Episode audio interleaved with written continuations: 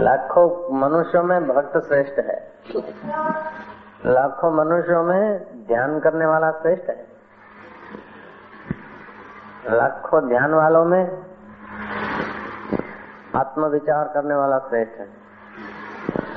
लाखों आत्मविचार करने वाले में कुछ न करने वाला बड़ा कठिन मिला कुछ न करना। कुछ भी न करना। कई लोग सो जाते हैं, सोना भी नहीं। नींद भी नहीं, स्वप्न भी नहीं, विचार भी नहीं, चंचलता भी नहीं। ब्रह्म ऐसा ब्राह्मी स्थिति पार्थ। ये ब्राह्मी स्थिति है। ध्यान में बैठे बैठे बैठे, पहले तो ध्यान करना पड़ता है, बाद में ध्यान होने लगता है, कुछ नहीं करना। फिर ध्यान, अध्यान के परे की अवस्था आ जाती है। ऐसी अवस्था मौन से उपलब्ध होती है। गुरु भी मौन होते, शिष्य भी मौन होते, तब लेना देना होता है। ऐसा नहीं कि गुरु बोले तभी मिलता है, मौन में भी बहुत सारा मिलता है। बोलने में भी मिलता है तो मौन में भी मिलता है। कंकड़ बुद्धि, मुर्गा बुद्धि, तेलिया बुद्धि, तिनखा बुद्धि, जैसा आदमी होता है, ऐसा उस पर असर होती है। जैसे स्वच्छ निर्मल वस्त्र पर जरा सी तेल की बूंद भी दिख जाती है। अति मैले में तेल की बूंद नहीं दिखती। ऐसे जिसकी बुद्धि स्वच्छ है, जिसकी तेलिया बुद्धि होती है, जैसे पानी की थाली में तेल की बूंद डालो तो पूरे थाली को घेर लेगी। ऐसे ही कईयों की ऐसी पवित्र बुद्धि होती है, जिसको सत्संग के दो वचन भी पूरा भर देंगे। वो पहला नंबर की बुद्धि है, फ़र्स्ट क्लास, ए वन। दूसरा नंबर की बुद्धि है मुर्गा बुद्धि, अथवा तिनखा बुद्धि। मुर्गा बुद्धि ऐसा है कि जैसे मुर्गा कुकड़ू कु कर देता है, ऐसे ही जो लोग सत्संग सुन के फिर दूसरे को सुनाने की क्षमता रखते हैं। Goods transport company private limited वो भी अच्छी है। वो लेकिन दूसरा नंबर है। तीसरा नंबर बुद्धि ऐसी होती है जैसे तिनखा बुद्धि। अथवा कंकड़ बुद्धि, तीसरा नंबर है कंकड़ बुद्धि। जैसे पानी की थाली में कंकड़ डालो तो कुंडाले होके कंकड़ बैठ जाएगा, नहीं के बराबर हो जाएगा। सरोवर में कंकड़ डालो, जरा देर के लिए कुंडाले कुंडाले दिखेंगे। इसी प्रकार सत्संग, तुम्हारे हृदय रूपी सरोवर में सत्संग के वचन आएँगे। थोड़ी देर के लिए मन में, शरीर में वाइब्रेशन होंगे। गए तो फिर गए। चौथा नंबर की होती है फोर्थ क्लास। तिनखा बुद्धि। जैसे पानी में तिनखा डालो, जरा सा कुंडाला हुआ, न हुआ के बराबर। चार प्रकार के लोग होते हैं। तिनखा बुद्धि, कंकड़ बुद्धि, मुर्गा बुद्धि और तेलिया बुद्धि। तो आत्म साक्षात्कार किसको होता है? जो तिनखा में से कंकड़ होता है, कंकड़ में से मुर्गा मुर्गा बुद्धि और मुर्गा बुद्धि से जो तेलिया बुद्धि बन जाती है। तब थोड़े से वचन डुबा देंगे। जब डूबने का स्वाद आ जाएगा ना? ओहो, महाराज। फिर स्वतंत्र सुख मिलने लगेगा। जहाँ भी जाओ, याद करके बैठ गए, नदी के किनारे, ओम ओम, डूब गए। सरोवर के किनारे, एकांत हिमालय में। फिर तुम्हारे हाथ में कुंजी आ जाती है। परमात्मा में गोता मारने की कुंजी आ जाती है।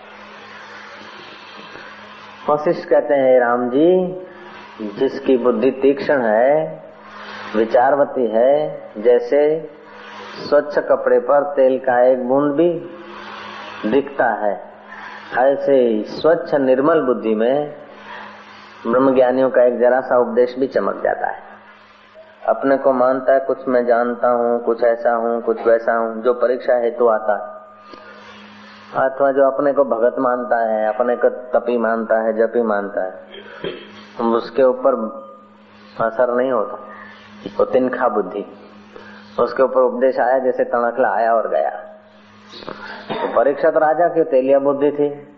उसने सुखदेव जी के चरणों में बैठकर आत्म साक्षात्कार कर लिया और दूसरों की मुर्गा बुद्धि वाले होंगे, तिनखा बुद्धि वाले होंगे, कंकड़ बुद्धि वाले होंगे, जिनकी जैसी जैसी मति होगी, उनको ऐसा ऐसा फ़ायदा हुआ बरसात तो बराबर पड़ती है। खेत होता है तो ज्वार होती है, कहीं खाली खड़ होता है शेडे में खड़ हो जाता है, नाले में बह जाता है, सड़क पे से सफ़ाई कर लेता है और मरुभूमि में। जय जय सिया राम मरुभूमि में बरसात पड़े तो क्या होता है? जय जय सिया राम फिर भी थोड़ी बहुत ठंडक आ जाती है। ज्ञानी की दृष्टि में जो शक्ति होती है, हितेशी व्यक्ति के दृष्टि में जो शक्ति होती है वो तो अभी विज्ञान भी सिद्ध कर रहा है। डेलाबार ने प्रयोगशाला में प्रयोग किया। जो हितेशी आदमी है, सज्जन है, उसकी दृष्टि पड़ने से क्या हो जाता है?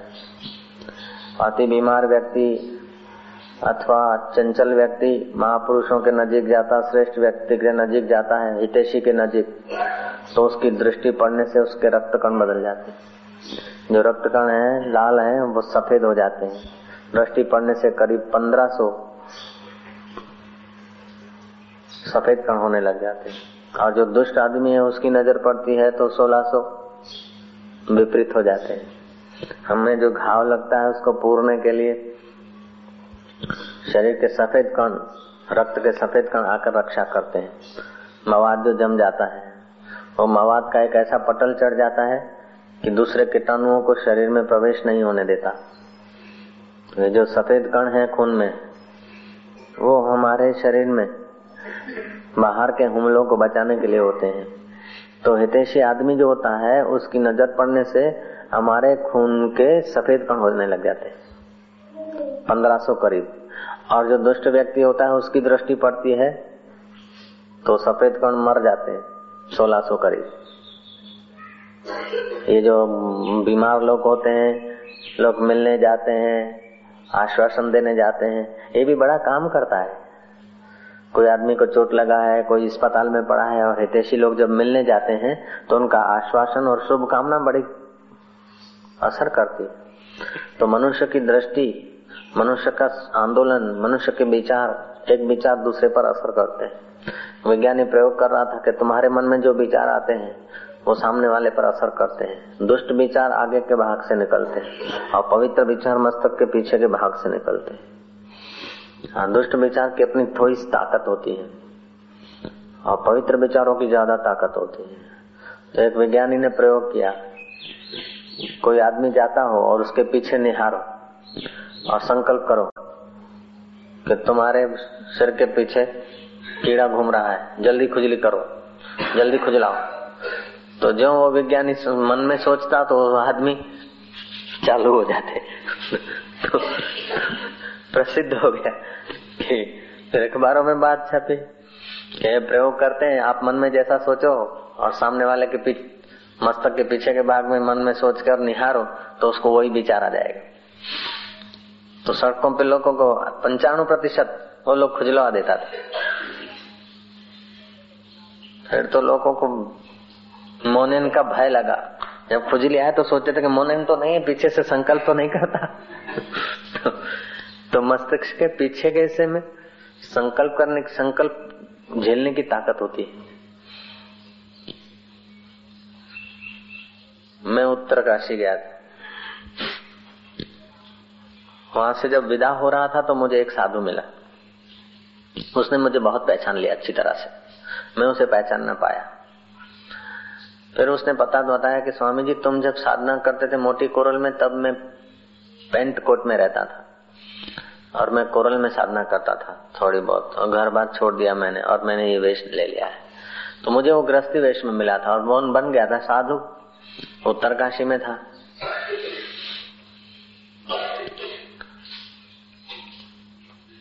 उसने मुझे अपनी ओर आकर्षित करना चाहा। उसके मन में ऐसा था कि मैं उत्तरकाशी का साधु हूँ। और ये महाराज अभी तो साधना ही कर रहे हैं और मैं तो कुछ प्रयोग जानता भी हूँ। मेरे को कहा, कुछ भी हो, आप दो चार दिन रुको। मैं क्या नहीं, अब मुझे जाना है। मिल लिया, अब जाता हूँ। महाराज आखिर उसने बहुत आग्रह किया तो मैं एक दिन रुक गया। उसने कहा, कुछ भी हो, एक रात केवल रुको, फिर सुबह तुम्हें जो विचार आए वो करना। सुबह तुम्हारा जो विचार हो, वो कर लेना। जैसे आप रुकना चाहे, फिर तो आप रुकोगे। एक रात मेरे पास रुक जाओ, फिर आप ज़रूर रुकोगे। मैं आपको गारंटी देता हूँ। मैं क्या जब ऐसा ही है तो रुकता हूँ। मैं रुका। तो मुझे लगता है कि उसने मैं जब सो गया तो उसने मुझ पर ऐसे संकल्प किए होंगे कि नहीं, जाना है अहमदाबाद। इधर ही रहना है। थोड़े दिन इधर रहो, इधर ही रहना है। ऐसा उसने संकल्प किया होगा, लेकिन उसका संकल्प जरा टट्टू रह गया, जयराम जी के। तो अपना दृढ़ संकल्प के आगे किसी का संकल्प कमज़ोर होता है तो असर नहीं होती, वरना असर हो जाती है। इस संकल्प के बल से कई बच्चों के जीवन में परिवर्तन भी, आमूलिक परिवर्तन किया जा सकता है। जो बच्चे तूफानी हैं, उद्दंड हैं, और छोटी उम्र के हैं, शराबी के ऊपर भी प्रयोग किया जा सकता है। जो साध्वी न बनना चाहती हो, उसको साध्वी बनाना हो तो सो जाए तो उसके मस्तक के पीछे के भाग में कि क्या रखा है बालों में। कटवा लो बाल, शादी हो जाओ। आप अपने मन में दोहराओ और उसके तरफ़ खाली निहारो तो उसके अचेतन मन में वो संस्कार पड़ जाएँगे सुबह उठ के वो कैंची लेके बाल कटवा लेगा। ऐसा भी हो सकता है। ऐसा प्रयोग विवेकानंद ने भी किया था। विवेकानंद अपने गुरु भाई को देखता था, पूजा करते हुए। अलग अलग देवी देवताओं की पूजा करता था। बड़े चिड़ते थे, लेकिन उसकी तो प्रीति थी। और पूजा किए बिना रहता नहीं था। सुबह चार बजे से लेकर दोपहर तक वो पूजा करता रहता था। अलग अलग मूर्ति अलग अलग फूल अलग अलग दिया अलग अलग अलग अगरबत्ती अलग अलग उनके वस्त्र। तो विवेकानंद दार्शनिक विचार के क्या करता है? तो एक बार रामकृष्ण की कृपा हुई, विवेकानंद को गहरी शांति मिल गई। गहरे ध्यान में डूब गए अपने कमरे में। उस वक्त विवेकानंद को आया कि अभी जाके कालू को कहूँ कि छोड़ दे सब तो अभी मेरा संकल्प काम कर लेगा। फिर सोचा कि वहाँ जाकर कहने की भी ज़रूरत नहीं, अभी तो यहाँ बैठे बैठे ही मैं आदेश दूँगा तो वो करेगा। तो विवेकानंद कमरे में बंद होकर बैठे बैठे कहा कालो, ये क्या करता है? मेरी पूजा ऐसे नहीं होती है। मेरी पूजा भीतर होती है। बाहर क्या मेरे को ढूंढता है? चल, उठा। पोटला बाँध। ये सब देवी देवताओं को डाल पोटले में और गंगा में पधरा क्या वो कालू उठा।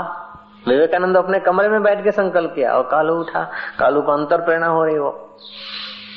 देवी को देवता को गणपति को उसको काली को इसको इसको भर के सब पूजा के सामान को गठरी लाद के गया गंगा किनारे डालने को। तो रामकृष्ण स्नान करके आ रहे थे। बोला रहे कालू क्या ले जाता है? हाँ, कालू बोलता है कि गुरुजी मेरे को भगवान ने प्रेरणा करी है। क्या प्रेरणा करी है कि मुझे नदी में डाल के और रामकृष्ण बोला भगवान ने प्रेरणा करा कैसे? भगवान प्रेरणा करे तो मेरे थ्रू हो सकती है। जब तो गुरु बना लिया मेरे को तो जो मैं आदेश दूँगा वही भगवान की प्रेरणा होगी। फिर अब भगवान फिर दूसरा कहाँ से आ गया है? ठहर तू मेरे पीछे पीछे चल। और पीछे पीछे आया जाके विवेकानंद का द्वार खटखटाया। बोले, ऐसी प्रेरणा करता है रे तू? चलिए, शक्ति में ले जा रहा हूँ। तो संकल्प में बड़ी शक्ति होती है। धारणा की बहुत शक्ति होती है। धारणा के बल से जड़ चीज़ें एक किनारे से दूसरी चीज़ें किनारे भी आ सकती हैं। मैं थराद अमुक जगह पे गया था। अपने वाराही, आज से पंद्रह साल पहले सत्संग करने को गया था।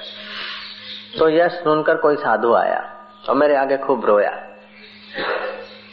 मैं क्या क्या बात है? बोले, मेरा सब लुट गया। मैं क्या बताओ तो सही। बोले क्या बताऊँ? आप सब जानते हैं। मेरा तो परिचय पहली बार अब मैं क्या क्या पता क्या है? तो मैं जरा शांत हुआ। मैंने कहा अच्छा तुम्हारी शक्ति लुट गई है। बोला बाबा जी मैं पानी में देख के बोलता था, ये ठीक हो जाए तो लोग ठीक हो जाते थे। मैं क्या, इस प्रकार का तुम्हारी प्रसिद्धि हुई और खूब पुजवाए और जैसा तैसा खाया। एकाग्रता की नहीं, पहले तुमने त्राटक किया होगा। संकल्प को केंद्रित करने के लिए तुमने त्राटक का ध्यान किया होगा, त्राटक क्या होगा। बोले हाँ स्वामी जी, आप जान गए।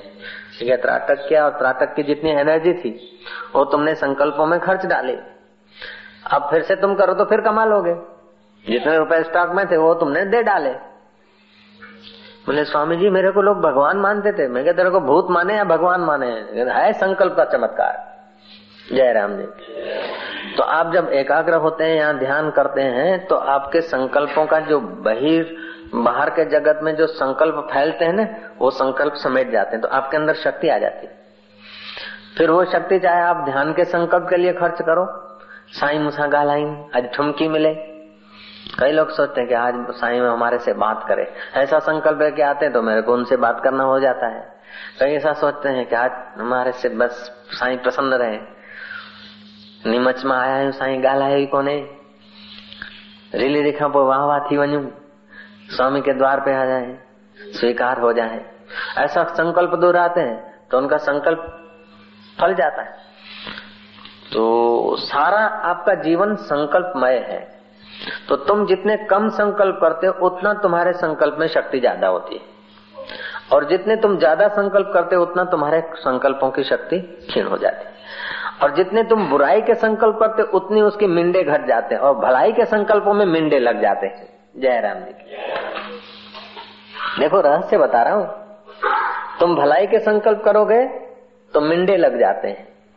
ये कथा सुन लेना मिंडो की। एक गुरु के पास शिष्य सेवा करता था।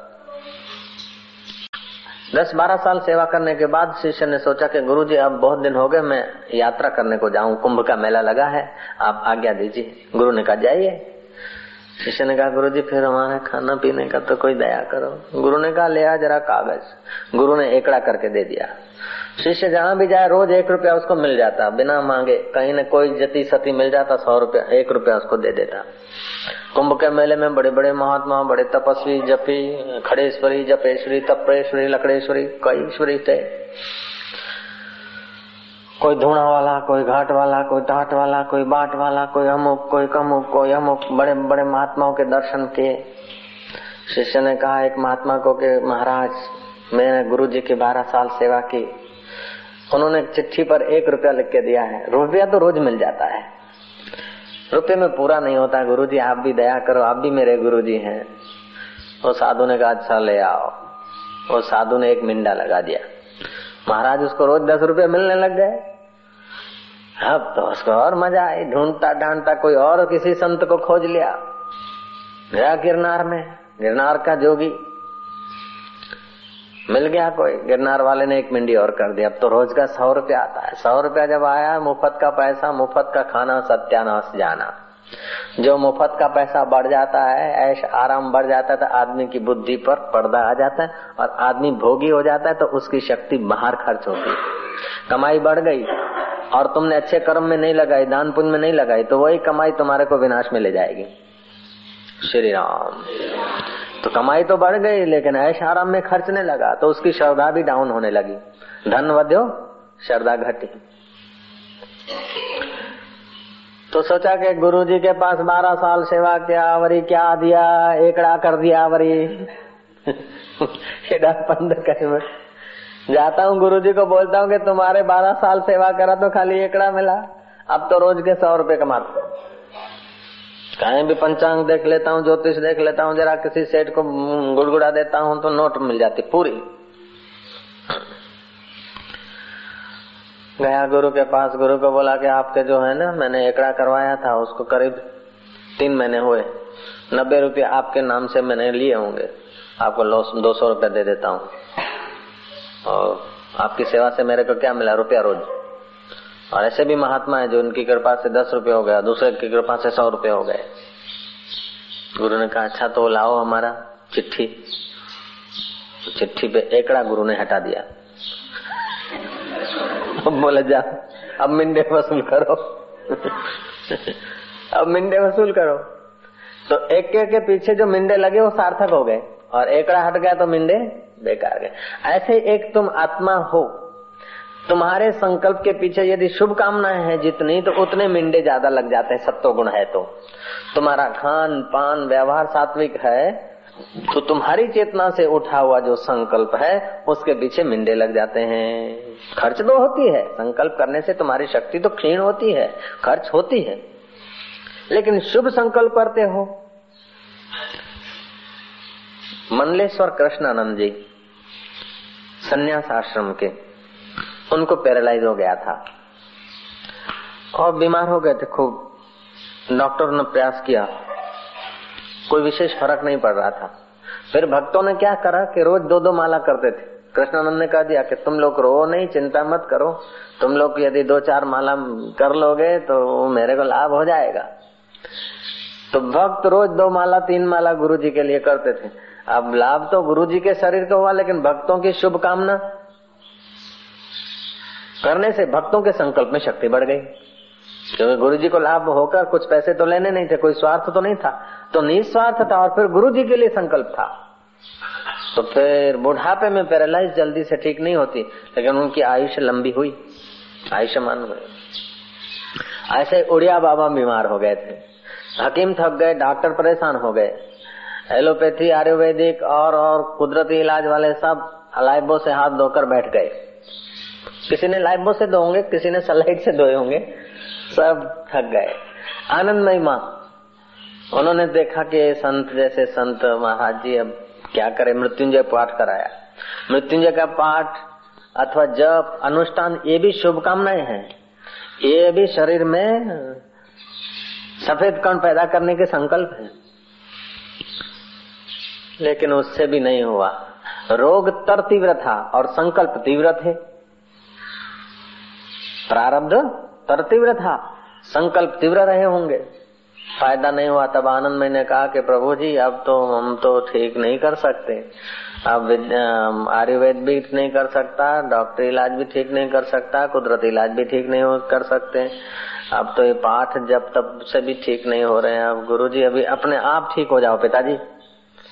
उड़िया बाबा को कहा। बोले अच्छा तुम थक गए बोले हाँ। तो उड़िया बाबा का तो सात्विक संकल्प था, जो महापुरुष संकल्प नहीं करते और रोज अभी कभी कभी कर ले तो उनका संकल्प चीर डालता है सब संकल्पों उन्होंने संकल्प किया कि अच्छा हम ठीक हो जाता हूँ। वो ठीक हो गए। तो बाहर की दवाइयाँ, बाहर के उपचार, उनकी अपनी योग्यता है, लेकिन तुम्हारे संकल्प में अथा सामर्थ्य है।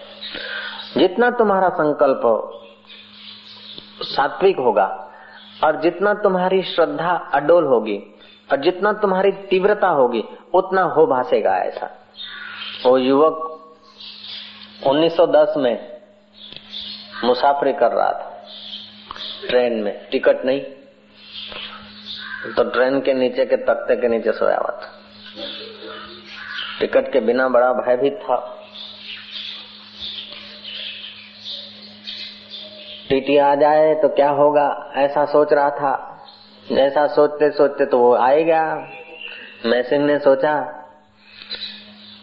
कि अब क्या होगा? अरे, थड़थड़ा रहा है, काँप रहा है वो जुआन विदेशी बात है 1910 की। जर्मनी में, है। मैसिंग सोच रहा है कि अब क्या होगा? टीटी टिकट चेक करता करता उसके कंपार्टमेंट गिर्द गिर्द आया। देखा कि जवान ऊंधा होके सोया है। टीटी ने कहा कि young man where is your ticket वाकफ खड़ा हो जा। कहा कि अब क्या करो? तो कागज़ का टुकड़ा था, अखबार का। उसको तोड़ा और चार गुना कर लिया और मनी मन प्रार्थना करा के परमात्मा, ये इसको टिकट दिख जाए।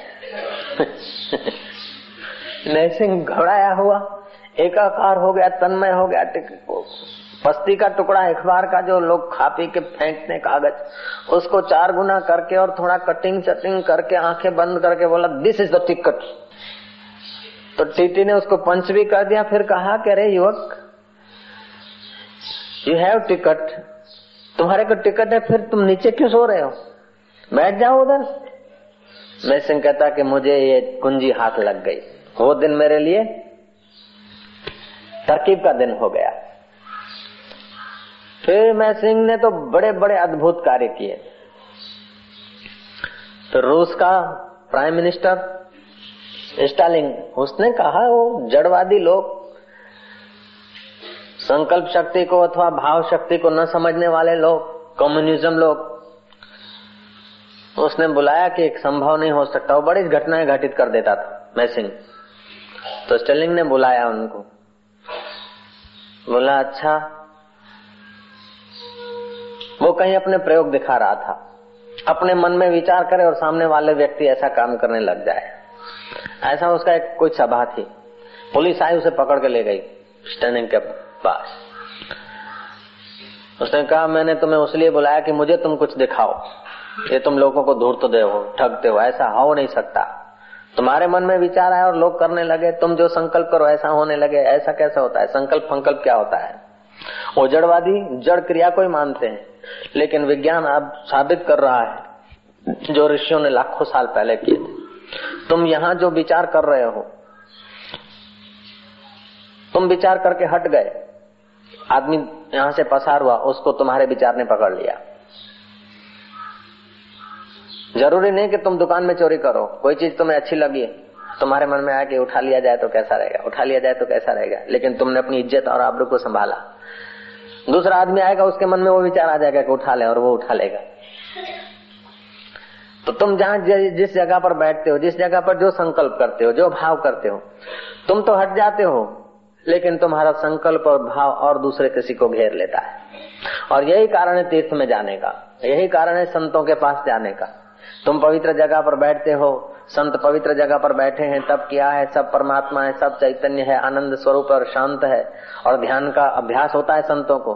तो तुम वहाँ जाते तो तुम्हें भी ऐसे ही विचार आने लग जाते।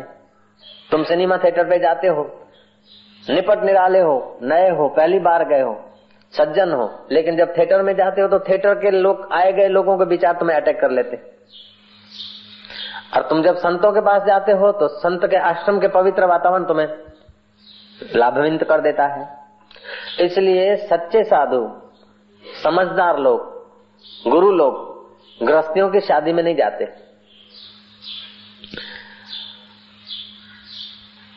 सौ शादियों में साधु जाए तो साधु असाधु हो जाएगा। क्योंकि शादी में जाने वालों की नज़र दुल्हन और दुल्हे पर होगी। तो दुल्हन का मेकअप ये वो उसके कामुकता के दुल्हे के कामुकता के विचार, दुल्हन के कामुकता के विचार, देखने वालों के भी कामुकता के प्राय विचार होते हैं।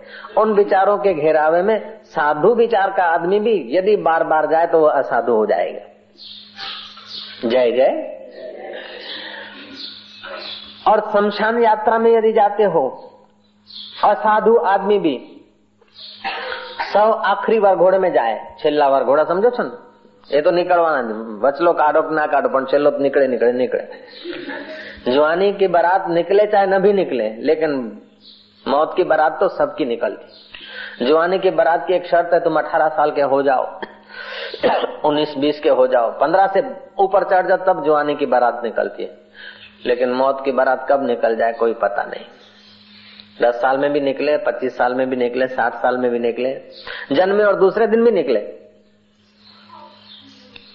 कोई भरोसा नहीं वो आखिरी बारात का कोई भरोसा नहीं कि कब निकलती है पहले निकलती है कि बाद में निकलती है कब निकल जाए लेकिन आखिरी बारात निकलती है छेल्लो वर घोड़ो कहिए मरी जाए बजे के राम बोलो भाई राम એ છેલ્લો વર ઘોડો તો બધાનો નીકળે નીકળે નીકળે લો બ્રહ્મચારી નો વચલો વર ઘોડો ના નીકળે પણ છેલ્લો તો એનો નીકળે तो छेल्ला वर घोड़े में आखिरी बारात में यदि तुम सौ आखिरी बारातों में जाते हो तो तुम्हारे मन में ज्ञान और वैराग्य आ जाएगा। क्यों? कि उस समय जो मृतक आत्मा को ले जाते हैं देह को, उनको ले जाते हैं तो शमशान में कई लोग आते हैं, वो दोहराते करे कोई किसी का नहीं, कोई किसी का नहीं, आखिर छोड़ के जाना है। वो विचार दोहराते तो शमशान में वो विचारों का पुंज हो जाता है और वो विचार तुम्हें घेर लेते कोई किसी का नहीं, आखिर मर जाना है, आखिर ये है। तो ज्ञान और वैराग्य, विवेक और वैराग्य शमशान में रहता है। मंदिर में जाते हो तो भक्ति के विचार तुम्हें घेर लेते हैं। सिनेमा में जाते हो तो आँख मारने के विचार घेर लेते हैं।